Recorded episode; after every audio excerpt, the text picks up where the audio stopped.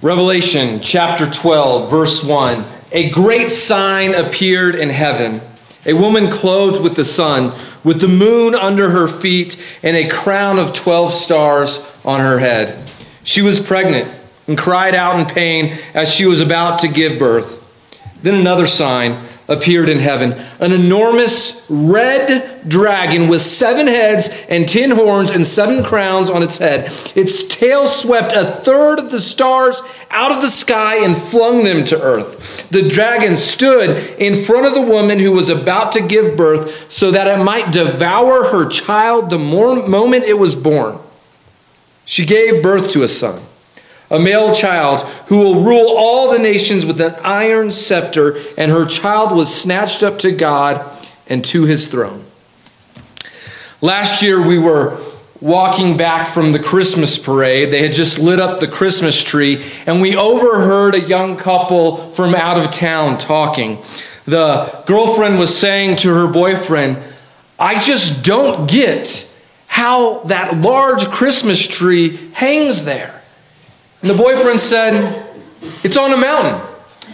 And she goes, Well, yeah, I know, I get that, but like, surely there's some scaffolding or some large metal beams holding it up to have that huge tree sitting up there. To which he responded, more annoyed, It's a mountain. and I got to thinking about it. If you showed up in the dark never have been to town before, and you saw an entire Christmas tree hanging in the sky, it would be hard to picture the mount, mountain underneath it. And you know what I thought? I thought hope's awful lot like that sometimes. Hope's a lot like that feeling that this girl had looking at S Mountain. And sometimes it's just how we treat hope. And sometimes life can seem like a very dark place. We see the pain in our lives, the hurt in people around us, the wars raging throughout the world, and we can't help but have a feeling of hopelessness.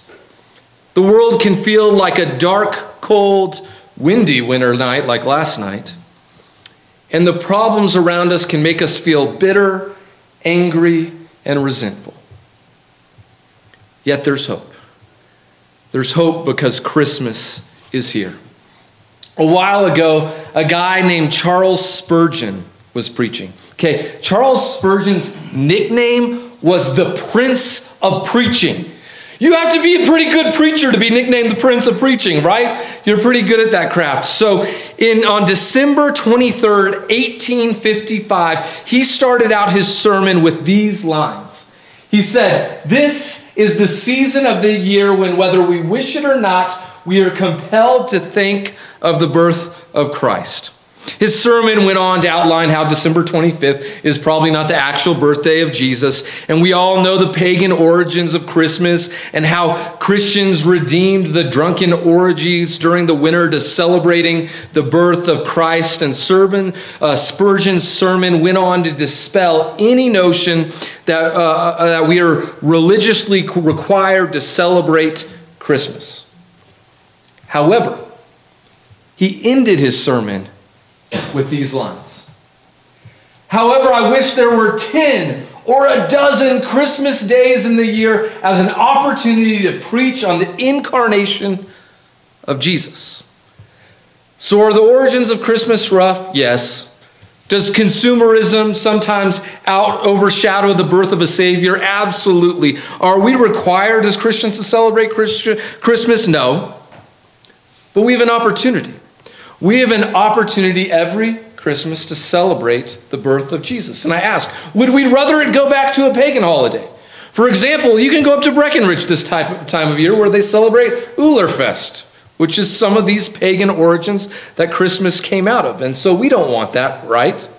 So, for all the imperfections of Christmas, my hope is that we will see in the coming weeks the perfection, the true perfection of Christmas. Because every Christmas, people use words like peace, hope, joy, and love. They use them as Christmas decorations. They hang them up, they put them all over the place, and those words kind of seem cliche to us. We see them so often this time of year, but I wonder do we really understand their meaning? Do we know the deeper significance of these words and how they work and what they mean in our lives? So today we start with the word hope. And I think when we often talk about the word hope, oftentimes the word we're using for hope is actually optimism.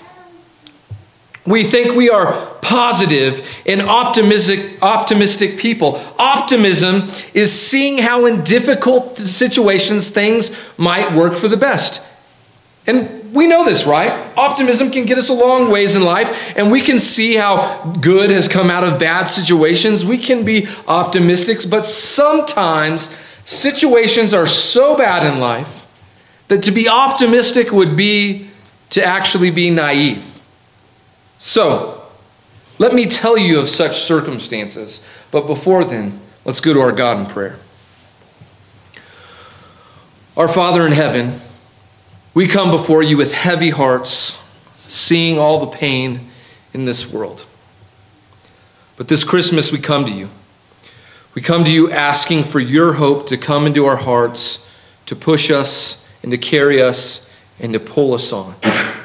In a hopeless world, may your Spirit give us a real and deeper hope. This morning, I ask that you would pour through me the gift of preaching that Christ may be formed in hearts. It's in your name that I pray. Amen.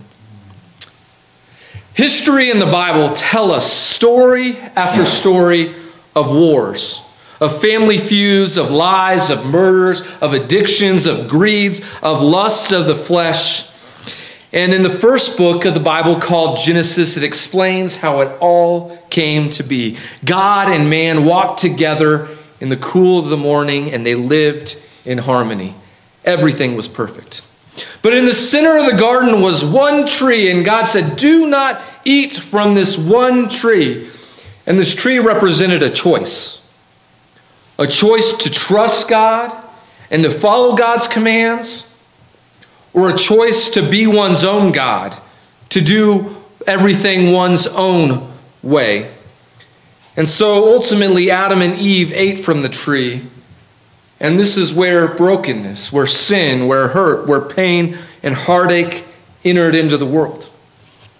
And so, the question of the rest of the Bible, in part, the question is how will God respond to this brokenness? What will God do about uh, these things that we call sin and death. And so God gives those in the Old Testament laws, rules, covenants, and commands, and they helped, but they only went so far. And God went on to send angels and to give them prophets. And in time, at times there were moments of great growth, and they listened to the prophets and the angels, and at times they went astray. So it became clear in the Bible. It became clear that humanity needed more. So the Bible documents God's great restoration plan. And so, what's God's answer to all this? To all these things that we feel all the time, to the hurt, to the brokenness, to the depression, to the wars raging on. God's answer came in the form of a person. God answered uh, hundreds of prophecies that a person would come to fix these problems. Here's a couple examples of them. But you, Bethlehem Ephrathah, though you are small among the clans of Judah, out of you will come from me one who will be ruler over Israel, whose origins are from the old, from the ancient times. Let's look at this next one from Isaiah. Therefore, the Lord himself will give you a sign. The virgin will conceive and give birth to a son, and will call him Emmanuel. God with us. Generations would pass and they would never see the arrival of this person. I think those generations are who we can learn from today. How did they have hope in difficult times? How did they carry on when they knew their entire lives would be lived in difficulty, where they would never see the day like Simeon when the Lord would arrive? How could they trust God would be faithful when bad people seem to be ruling the and controlling the world? And this is where we find words of hope for us. See, for the English word hope, there are actually primarily three Hebrew words that translate to our English word for hope. Each one of us uh, of them gives us a clue as to how we are to live our lives with hope. So let me explain them to you. First, we have yakal. Yakal uh, means to wait for. For example, when Noah was on the boat waiting for the flood waters to recede, he had to yakal. For many days that he waited for dry land to come until the dove brought something for him, right? And so sometimes hope is actually waiting. When we hope, we are actually waiting. But waiting is not fun, right? Last year, we were in a long line to see Santa, and the kids had so much anticipation and excitement to see Santa, to sit in his lap, to talk to Santa. But waiting in the cold, long line was hard. And it led to a lot of impatience for my kids, a lot of whining, a lot of complaining, because waiting is hard. It takes patience. A fruit of the Spirit is patience, right? And if we are going to have hope, sometimes we have to have the spiritual fruit of patience to wait. Here's another Hebrew word for hope quava. Quava is the name of it, which means to wait, but it is related to the word quav, which means cord. When you pull a cord tightly, you have tension in it. This tension in the cord is quav. It is a feeling of tension and ex- expectation as we wait. So, when we feel the tension in life, when we see the brokenness, when we see the hurting, when we see the evil, when we see the pain in the world, strangely enough, it's a good thing. This means that you're seeing the brokenness in the world through the eyes of God. You're seeing it how God sees it. Part of hope is waiting with the tension of the brokenness to see how God will defeat all of it.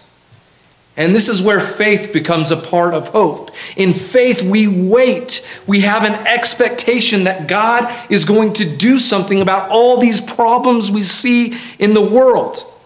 Our hope is that God hasn't given up on the world, that God will ultimately win. The prophet Isaiah depicts God as a, as a vineyard, or as a farmer planting a vineyard, and God quaffs the vineyard as he waits for good grapes.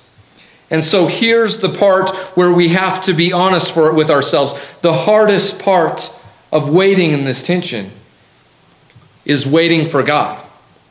Because it turns out God's more patient than we are. God's timing is often not our timing. God is often growing something inside of us, some hope and some faith inside of us while we wait. While we ask God, why are you doing, or it seems that you are not doing something about this, God is in fact doing something in our very hearts. and so the last Hebrew word I want to share with you today is tikva. Now, at this point, I know it's more like a Hanukkah sermon than it is like a Christmas sermon, but hang in there with me. We'll get to some good stuff in a second. In Hebrew, this word means expectation, but it also means cord or rope, which comes from the root word that means to wait for or to bind or to wait upon. Tikva is a rope that we can hang on to when the world seems to be out of control or when we don't know how to make it through a difficult season in life. Like the promise given to the Israelites before they went into captivity. Let me give you an example of this. Jeremiah 29 11. For I know the plans I have for you, declares the Lord, the plans to give you a future and a tikva, a rope, a rope to bring you from Babylon back home. Tikva is used in the biblical story of Joshua. You remember when the spies went in there and they're looking around and they're like, we got to take over Jericho. And so they go naturally to hang out at the prostitute's house, a weird twist in the Bible, right? and the king gets word that the prostitute um, has been, Rahab has been taking care of them. And she's terrified. She fears for her life. And the spies promise her that everything will be all right. And as a symbol of this hope, she should hang a tikva, a rope, outside of her window. And so when they went marching around seven times, everything fell but what? Her place. The tikva was the hope holding her on. And here's what I believe someone needs to hear today hope is a lifeline. Hope is the rope that connects us to God. Hope is the thing we cling to when we are on the cliffs of life, when we are raging out in the seas, lost at sea. We cling on to hope. Hope is a rope. So, what do we hope for? We hope for God Himself. Around this time of year, we talk about the word Advent. Hope is a part of Advent. Advent is a time where we celebrate the arrival of Jesus. But not just the first arrival, we wait in anticipation with hope for the second arrival. So, our hope is found in God Himself, and God answers the question to our hope, to our doubts, to our hurts, to our pains this way. Next slide. The Word became flesh and made his dwelling among us. We have seen his glory, the glory of the one and only Son who came from the Father, full of grace and truth. Our hope is in the incarnation, the notion that God would come down, would leave his throne, and show us how to live. That God would stand against our desires to continually eat from the tree, and that God would defeat this desire. We can hope in so many things in this life. But the only true hope, the only true hope found in this world is found in Jesus. Is found in Christ, is found in our Lord. And so after Jesus' ascension, they had a new word for hope. The Greek word for hope is elpis. The empty tomb opened up a new door for hope. Elpis is a living hope, a hope that we can turn from sin and death and be reborn. And so Peter puts it like this in 1 Peter chapter 1 verse 3. Praise be to the God and Father of our Lord Jesus Christ. In his great mercy, he has given us new birth into a elpis, a living hope, through the resurrection of Jesus Christ from the dead. And so, what we experience now is just the first fruits of hope as we anticipate the liberation of all of creation. And so, Christian hope is bold. Some, to some, it might seem naive to have this hope, but hope for us is not optimism based on future odds of what will happen. Our hope is based on a crucified man who raised himself from the dead through the power of his Father. So, Christian hope looks back in order to look forward. God's past faithfulness motivates us for hope for the future. We look forward by looking back. Our primary reason for hope is God's character. Over and over again, God tells us who He is, and He does something about it. We can have hope in God's character. So let me give you some hope this morning. What is this crazy verse that I started the sermon with? It sounds like something more from like a science fiction book, right? That you should go in the library and check that out, not from the Bible. What is going on here? Well, turns out what's going on here is the birth of Christ through heaven's view. We see the evil one, the one we often call Satan, working like a dragon to destroy the hope of the world. But the hope didn't win. And here's the beauty of the incarnation that we don't often see, that we don't often look at the spiritual forces and the spiritual realms, but the beauty is that God has been, is, and will continue to fight battles that we don't even know or understand for us. that God is working to care for us, to fight Satan away, to push these evil forces away, to take care of us because that is who God is. And so when we think about Advent, we think about the second coming of Christ. And this is why I believe the most hopeful book in the entire Bible is the book of Revelation. Because the book of Revelation is about what is going to happen, of what God is going to do, the things that you and I will see someday come to fruition. And so we wait expectantly. And so sometimes as we live with this hope, we look up at the beauty of the Christmas lights, like the Christmas tree on S Mountain.